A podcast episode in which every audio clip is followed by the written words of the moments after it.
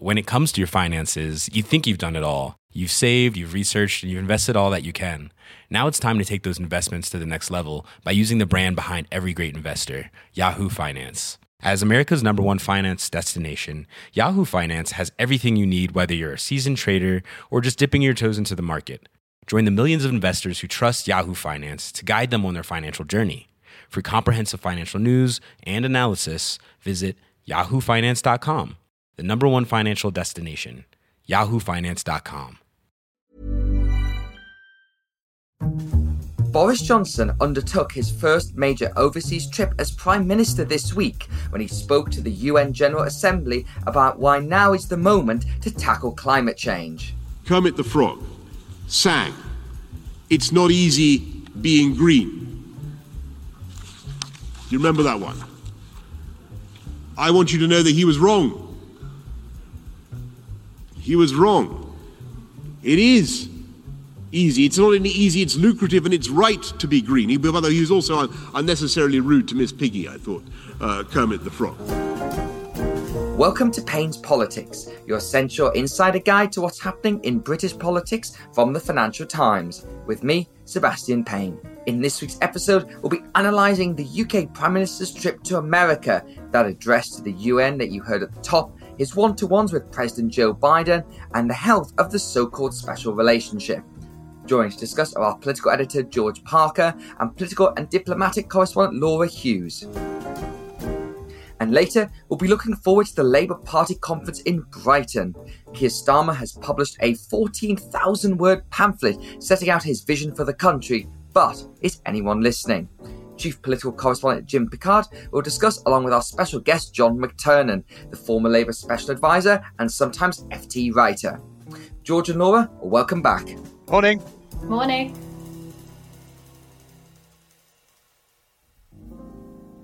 Well, Laura, let's begin with you. You've just flown back into the U K. You've been on the road with Boris Johnson. What was the experience like? Extraordinary, but I have to say, one of the most bizarre moments I think of my entire life was being in the Oval Office with the Prime Minister, with the U S President, when uh, Joe Biden started telling the P M this anecdote about Amtrak trains, which just made absolutely no sense.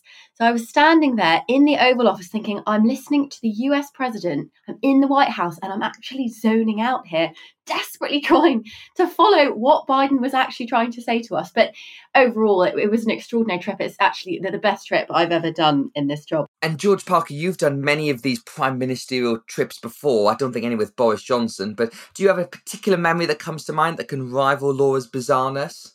Well, I remember going once with Tony Blair to the Gaza Strip when Yasser Arafat was in charge there and um, hearing a very heroic attempt to play the British National Anthem by a hastily convened band, including someone with the bagpipes. But I think probably my most memorable trip was um, on a trip back from Washington with Gordon Brown, where I won a signed copy by the Prime Minister of the American version of Monopoly, and this was during the middle of the financial crash.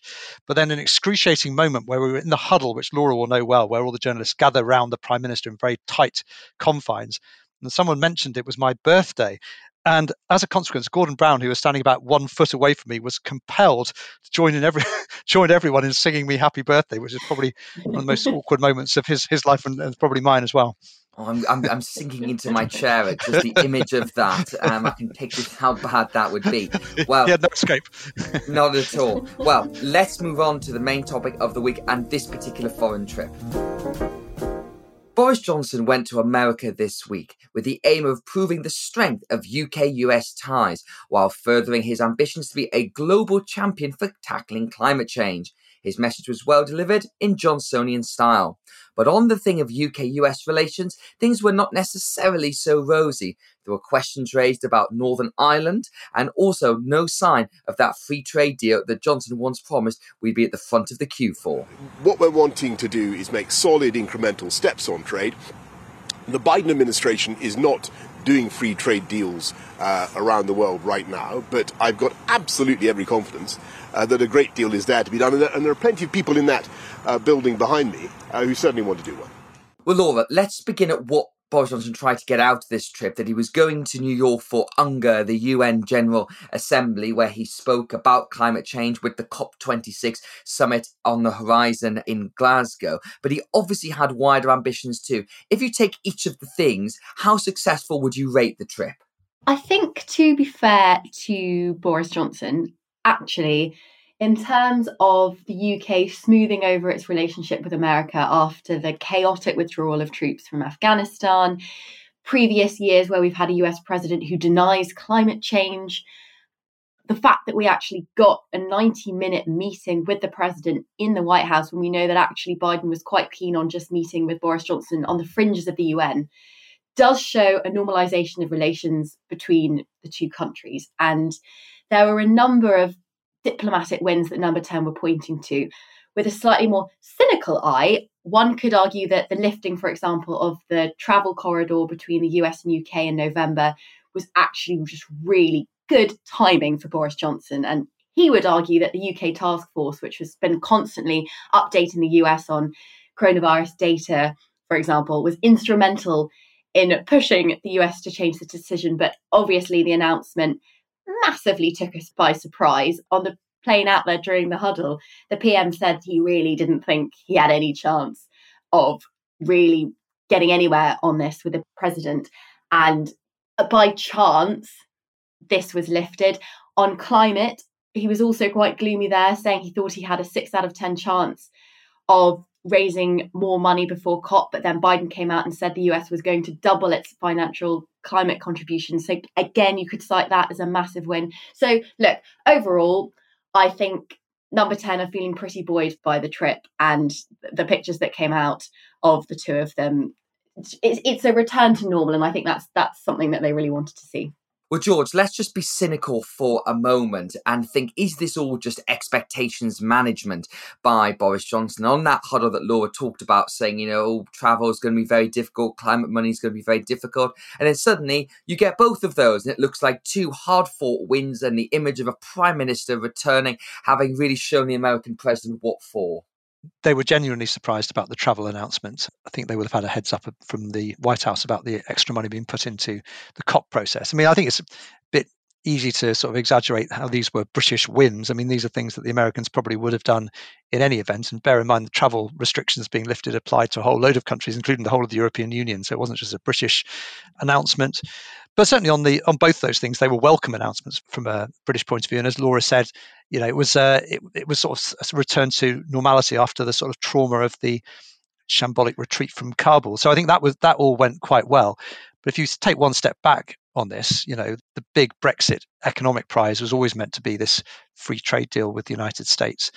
And that is not going to happen anytime soon. I mean, that is that is quite a big setback. That was the front and centre of the economic argument for Brexit. And frankly, Donald Trump was not, never likely to do a trade deal with the U K, and uh, Joe Biden even less so. And one thing I would say about the, the, this mooted trade deal with the United States is worth bearing in mind that although, though this would be the biggest single free trade agreement by a mile, if we ever agreed it, it would still only add to the U K G D P about zero point one five percent of G D P, a tiny, really, tiny amount. And it's important to remember that the thing about trade is the way to boost your trade balance is to sell things and make things that people want to buy around the world rather than free trade agreements. Now, Northern Ireland was an interesting issue on this trip, Laura, because that obviously plays into the whole Brexit question. And we know that President Biden is very proud of his Irish heritage. And throughout the election campaign, he made it quite clear that if the U K did anything to breach the Good Friday Agreement, that would lead to a severe damaging of transatlantic relations and certainly no Brexit trade deal. Now, there was a bit of debate about whether this did or did not come up. There's some diplomats were briefing that actually it didn't come up in the meetings between President Biden and Johnson. But then the official readout, there was an indication it did. What's your take on it? Just before they had their private meeting, one of our journalists asked the president about this, and her question was very much, are we not getting a trade deal anytime soon because of the Prime Minister's position on Northern Ireland?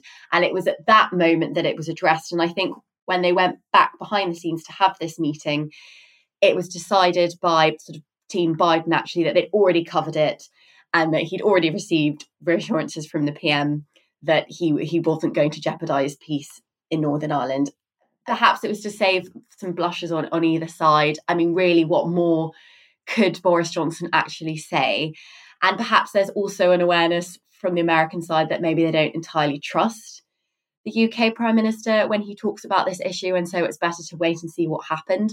In terms of whether or not that's the reason we're not getting an immediate trade deal, I think realistically, it's more likely that actually we have the midterms next November uh, where the president could lose his majority. And so he's trying to get through a whole raft of domestic legislation. And really, it is not his priority to do any sort of deal with us. And I think Boris Johnson knows that. But as you said, this trade deal, whilst it's not worth anything, a bit like the fish issue during the Brexit referendum debate, it's incredibly emotive. And the reason I think the U K press continue to push on him and the president about this issue is because it was lauded as the biggest win by the Brexit campaign, by Boris Johnson, who said we'd easily get one.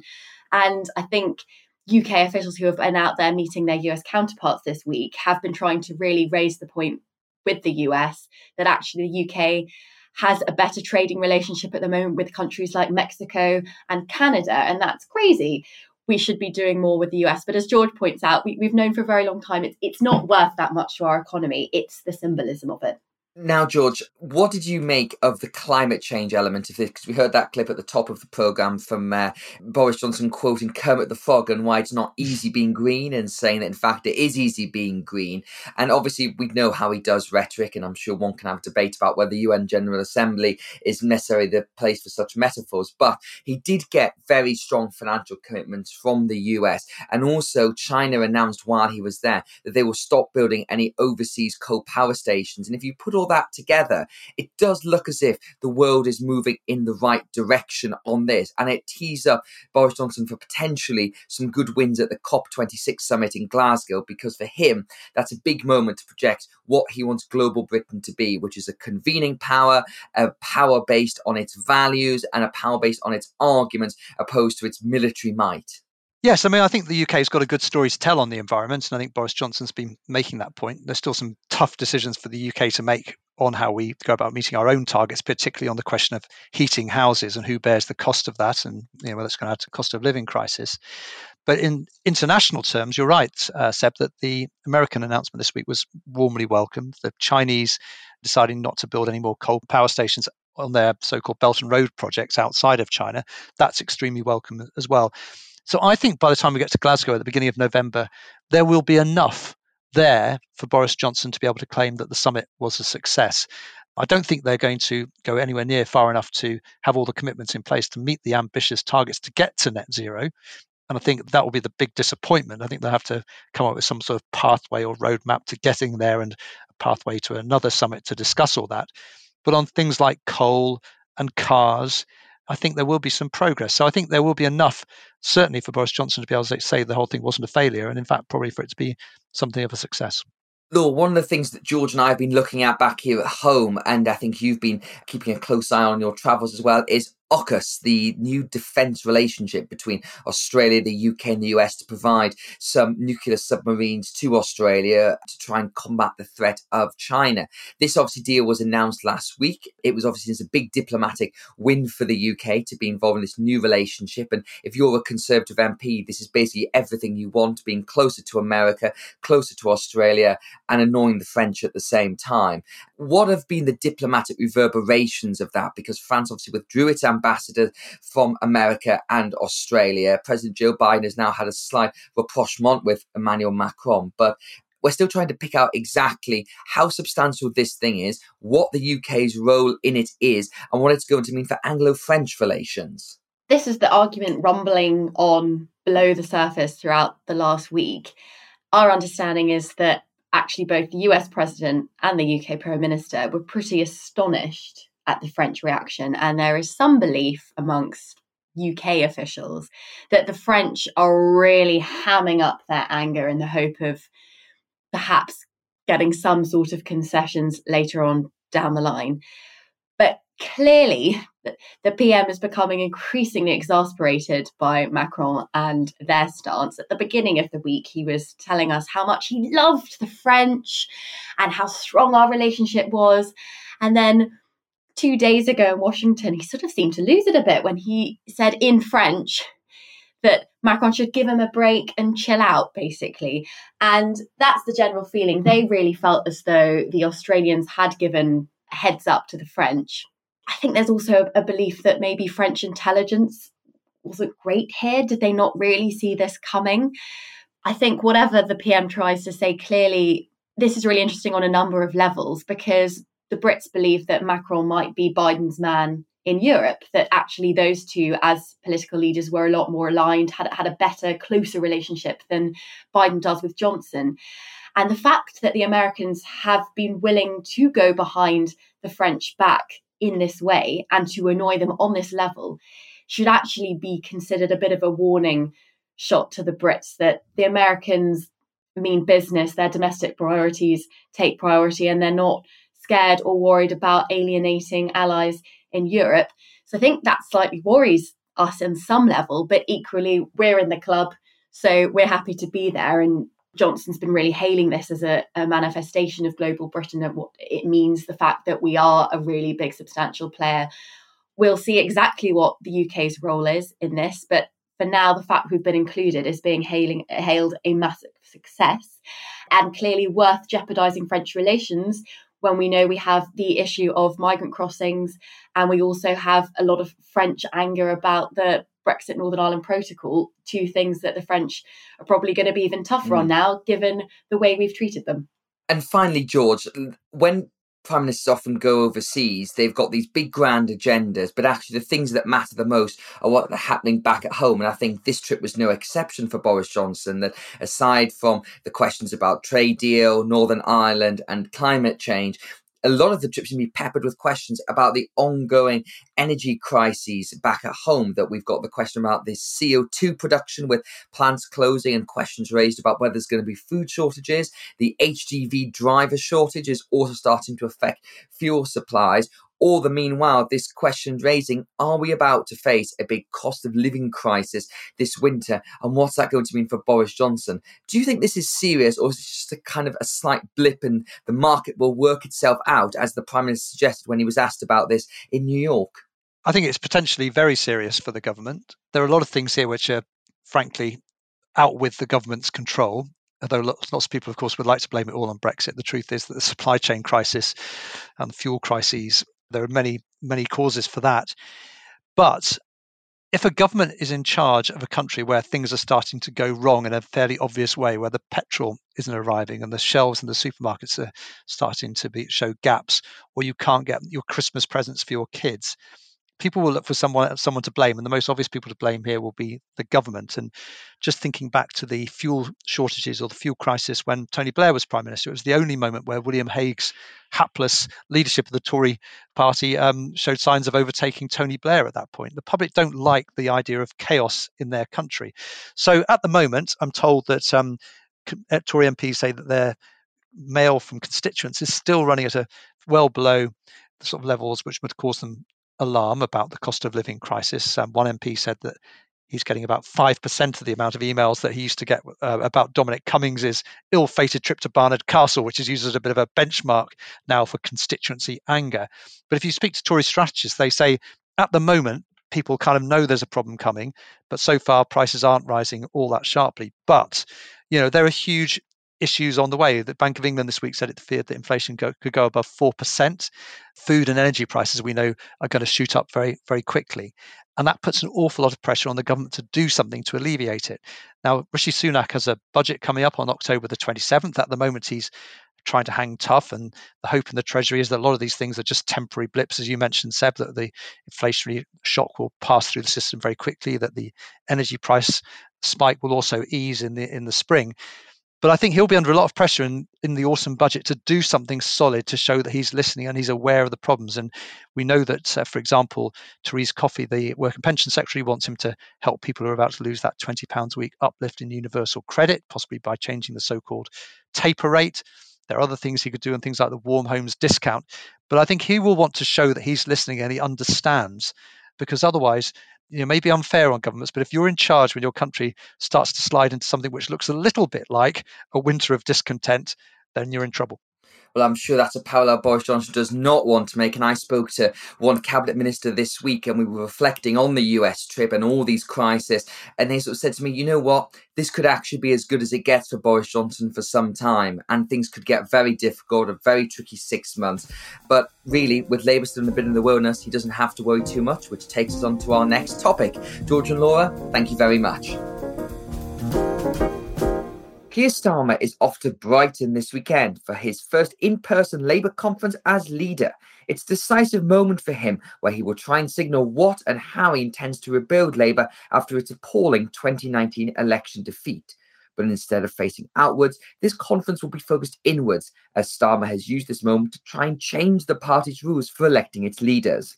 Steve Reed, a prominent member of the Labour shadow cabinet, said that proposed changes to leadership rules were about pivoting Labour away from its membership and towards voters. He told the B B C. The members are fantastic. They're the lifeblood of our party. They're knocking on doors week in, week out.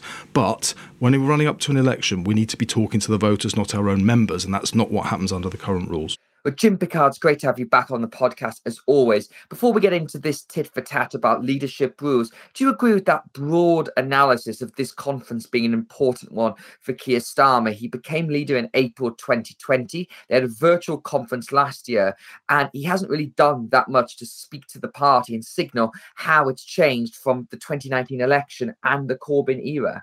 Well, it's interesting that you used the phrase talk to the party about, about change. I think he's much more keen to be talking to the country at large and not the party. So the, the sort of focus of what they're trying to do, I suppose, is, you know, under the Corbyn leadership, everyone in Corbyn's camp got massively excited that the, the membership nearly tripled in size to more than half a million. There was this incredible energy from particularly you know, young people. You go to the World Transformed Festival at conference, which was a sort of parallel operation. You, you could feel this, this sort of amazing sense of optimism for the future from these people who thought they were going to change the world. And then, of course, they ran into the reality, electoral reality in twenty nineteen, when the party had its worst defeat for nearly a century, as they came to the realisation that these ideas that they were excited about was not necessarily something that the rest of the country was excited about. And Keir Starmer wants to pivot to the kind of what you might call normal people who are not that interested in politics and take a, a passing interest in it. And if you go back to twenty, if you want to sort of know about the gulf between what a lot of the membership think and what a lot of the public think, you only have to go back to the twenty nineteen conference, also in Brighton, just before that election defeat. You have to remember that the membership pushed through policies such as literally no immigration controls in Britain whatsoever, and the policy of net zero, not by twenty fifty, but by twenty thirty, which is something that experts and, and business think is, is literally impossible. Just to give you some sense of, of why he wants to stop listening to the members and listen to other people instead. John McTernan, it's great to have you back on the podcast. How significant is this conference for Starmer? Because obviously we're almost two years since the last general election. There's still some way to run before the next polls come along. But he, ever since he became Labour leader, he's got this new management slogan where he seemed to be tough on anti-Semitism, routing out people from the party who have views that are deemed unacceptable. He's got this ongoing war with Jeremy Corbyn, who's still not in the P L P, although still a Labour Party member. And I guess he wants to try and stamp some authority on his leadership and explain what it's all about. It's a really important conference for Starmer. The main reason is it's his first chance to dominate the news and therefore address the public directly. That's really what party conference offers you. Although party members think it's about them, it's really about the public and about the voters, because the news, uh, the six, uh, the ten, uh, all the bulletins during the day carry pictures of your conference and what you're discussing. That's why it's so damaging uh, when a Corbynite agenda was portrayed all across the, uh, the, the airwaves at the last of the uh, Corbyn conferences. That's why it's a critical moment for Starmer. The thing is, becoming leader in the pandemic, he's never really had this chance yet. This is his, you know, really la- last year should have been his first conference to introduce himself to the country. This conference should be showing the team that's going to go to the next election. The next conference should be showcasing the policies. He's had to crush it all together. He's reshuffled his team, did that before Johnson did his. He's got this, the shadow chancellor is going to go, Rachel Reeves are going to go into the election with him. He's really got to set a tone, so is she, about what kind of party this is. Uh, so he's talking to the public people at conference are talking to each other. The question is, does he stamp his authority, not simply on the conference, but also does he stamp his authority in the in the minds of the viewers and the listeners? Well, Jim, if he does want to speak to the country, that's probably not what the main news headlines are going to be initially from the conference, because Keir Starmer's decided to push through some rule changes to the Labour Party, particularly with a view to how it elects its leaders. That Ed Miliband, back in uh, twenty thirteen, twenty fourteen, introduced O M O V, one member, one vote, which means that Labour M Ps, trade union delegates and Labour members all have equal weighting in how the party chooses its leaders. And this was seen as helpful to Jeremy Corbyn when he was elected leader in twenty fifteen. And what Keir Starmer is doing is going back to the old electoral college system, where there is a sort of block vote between M Ps, trade unions and members. And this is something that's been urged by, I think, the Blairite wing of the party, as well as other people on the traditional Labour right, saying that this will ensure in any future leadership contest it's not entirely beholden to members. Why is Starmer picking this fight now? And crucially, is he going to win it? So he is trying to do a clause four moment. You'll remember back in nineteen ninety-four, Tony Blair changed Labour's policy from basically no, no longer accepting mass nationalisation of all industry. And it was a deliberate message to the rest of the country that Labour was no longer in, in hock to the left. And Keir is trying to do something very similar here. And the, raising two questions. Firstly, can he get it through? Secondly, will the public care or notice? And you know, the biggest complaint made so far by the left and by union leaders, including some of the union leaders that do privately back these changes, are that there's terrible timing, because we find ourselves in the last couple of days immersed in this massive cost of living crisis, uh, you know, which some of us have been aware is coming down the tracks for quite a few weeks. But you know, the reality of it hitting home right now, that we've got gas prices going up in October and probably again in April. We've got inflation mounting. We've got unemployment likely to spike when the furlough scheme is removed at the end of September. We also have the removal of uh, universal credit uplift. And we also have N I C's increase coming in a few months' time. So in terms of the Labour leadership being presented with an open goal for which to, you know, kick the government, this you would have thought would be it. And so a lot of people are saying on the left that this is not the time to be doing these changes. Can he get it through? I think it's it's possible. You know, there's been a sort of public dislike of the reforms from union leaders, saying this isn't the time, let's delay it. What, what's basically happening is the union leaders don't want to admit that they want to disenfranchise members, but behind closed doors, some of them, that's precisely what they'd like, because it gives more power to union members instead. So, I mean, it, it, I would say it's on a knife edge. It could still be pulled. It, it will go onto the floor, I think, on um, Sunday or Monday, and who knows which way the, the vote will go. All I do know is that Keir Starmer's team think that the makeup of those attending conference is roughly sixty forty pro-Keir Starmer in general terms. That doesn't mean necessarily they will support this specific policy. Well, John, the argument about this is people on the left are saying that this shows Keir Starmer as a busted flush, and that people in the party are already thinking about a future leadership contest and trying to ensure that someone from the left of the party who's very popular with the members doesn't necessarily win there. But is it about that, do you think? Or is it about trying to show that decisive break, and that Labour is more pivoted towards voters as opposed to party, as we heard Steve Reed arguing at the top? And what's your assessment on whether he will succeed on this? Well, look, there's no better way to prove that you've pivoted from Corbynism than to say and to show and to demonstrate no Corbyn ever again. That's the purpose of these reforms. The left are right to be up in arms about them, because they are designed to exclude them from the possibility of leadership. In fact, all the reforms have meant to be such that the P L P could exclude Corbyn or a Corbyn-like figure. It's just that the P L P got sloppy and lazy and got into lending their votes and all this nonsense about a wide debate in the party. This is strong leadership. The party will decide between the P L P and the unions who is the next leader of the party. Uh, and that's right, because we are a party of the unions, a party for the unions, a party by the unions, and the unions need a Labour Party in government. That, in the end, is why I believe this will get through, because the G M B and Unison and USDAW, the three big unions who are not Unite and who have huge importance in terms of organising in uh, in, in the public sector and the private sector, they're unions who understand that their members actually need a change of government. And it's all very well for there to be people who believe on the left that the, we, you can win the battle of ideas without winning the battle of votes. In the end, the Labour Party exists, you know, it, it's the, the, in its foundation, but also in its constitution, it exists to win elections. So I think this is important for, for Keir to do. And I, I heard what, what Jim was saying about why people say now's not the time. Everybody, in my experience, who opposes change always says now is not the time. What they mean is it will never be the time.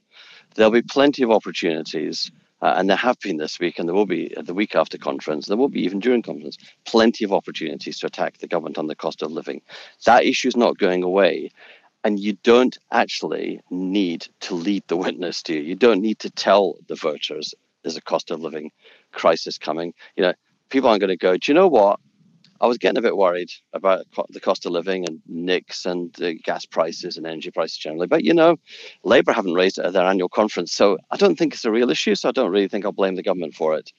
Well, Jim, to sort of tee up this conference, Keir has written this pamphlet, a fourteen thousand word piece for the Fabian Society, setting out his views on what he's learned from travelling around the country and how Labour can uh, reconnect. You know, a lot of people have being critical of its length and the fact that some of it might be sort of slightly disconnected from actual hard policies. But the thing that struck me the most about the pamphlet, having read it back to back on Thursday, is that a lot of it all seems quite sensible, quite down the road. But apart from the trade union stuff, you could imagine Boris Johnson saying almost everything in that pamphlet about families, about security, about the economy, about investment, about fairness. And for me, it raised this question, OK, that's all fine, but how are you going to differentiate yourself from Boris Johnson? And how do you think that's going to play into the conference? Yeah, and I, I've heard this theory elsewhere that you could imagine Boris Johnson saying it. I kind of disagree, having having read large chunks of the essay, in that it's written in a fairly flat sort of way. Boris Johnson would probably write it in a more whimsical way. He'd, he'd make more stabs at humour. He would try to sort of avoid some of the slightly policy wonk language in there. I accept that in terms of sort of centre groundness, then you could just swap them interchangeably. But I I, do, I I think it'd be a mistake to say that it sounds like Boris Johnson's voice, because it really doesn't. It it definitely sounds and looks like a, a classic Fabian pamphlet. The um the most striking thing I think our listeners need to know about this essay is the fact that it mentions business twenty-nine times, almost all positively. And there are zero mentions of socialism, socialist, nationalise, public ownership, comrades, Corbyn, anything like that. So, you know, they, they know that this isn't going to be read by the, the general public at large. It, it's more just a kind of setting out where he's coming from. I thought it was more readable than, than some people suggested it was deadly dull. I, I thought it was reasonably readable. I still think he needs to add an awful lot more definition of what, what he intends to do, because, you know, the problem for the Blairites is that, you know, their trump card has always been, you may not like what we're doing, you may not like our focus on swing voters, patriotism, pro-business views, and ignoring core Labour membership instead, as because it's all about winning elections. It's all about win-win-win, and you can't do anything unless you're in power. You can only shout from the sidelines if you're in opposition, and that, of course, is true. But when you have someone pursuing a Blairite path who isn't making much traction in the polls and doesn't seem to be that popular, then questions will arise. And, and I was looking at some polling this morning. I think um, YouGov, and they were sort of tracking whether you, whether the public thought that Keir Starmer was, was performing well or badly as leader of the opposition. And the last figure for the end of August was fifty-nine percent thought he was doing badly, only twenty-two percent thought he was doing well. Don't tell the people uh, that the government's failing. Let them come to that conclusion. They will then come to you if you have an alternative. There is an alternative, and it is that Keir is offering security.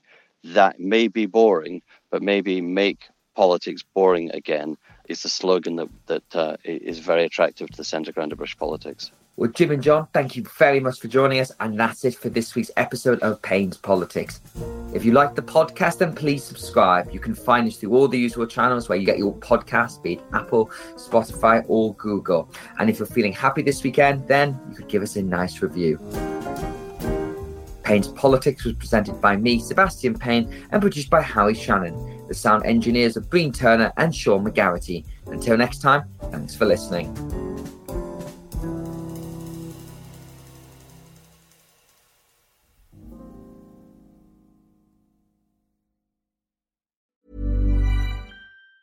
Hey, it's Danny Pellegrino from Everything Iconic. Ready to upgrade your style game without blowing your budget? Check out Quince. They've got all the good stuff, shirts and polos, activewear and fine leather goods, all at fifty to eighty percent less than other high-end brands. And the best part? They're all about safe, ethical and responsible manufacturing. Get that luxury vibe without the luxury price tag. Hit up quince.com slash upgrade for free shipping and three sixty-five day returns on your next order. That's quince.com slash upgrade. When it comes to your finances, you think you've done it all. You've saved, you've researched, and you've invested all that you can. Now it's time to take those investments to the next level by using the brand behind every great investor, Yahoo Finance. As America's number one finance destination, Yahoo Finance has everything you need, whether you're a seasoned trader or just dipping your toes into the market. Join the millions of investors who trust Yahoo Finance to guide them on their financial journey. For comprehensive financial news and analysis, visit yahoo finance dot com, the number one financial destination, yahoo finance dot com.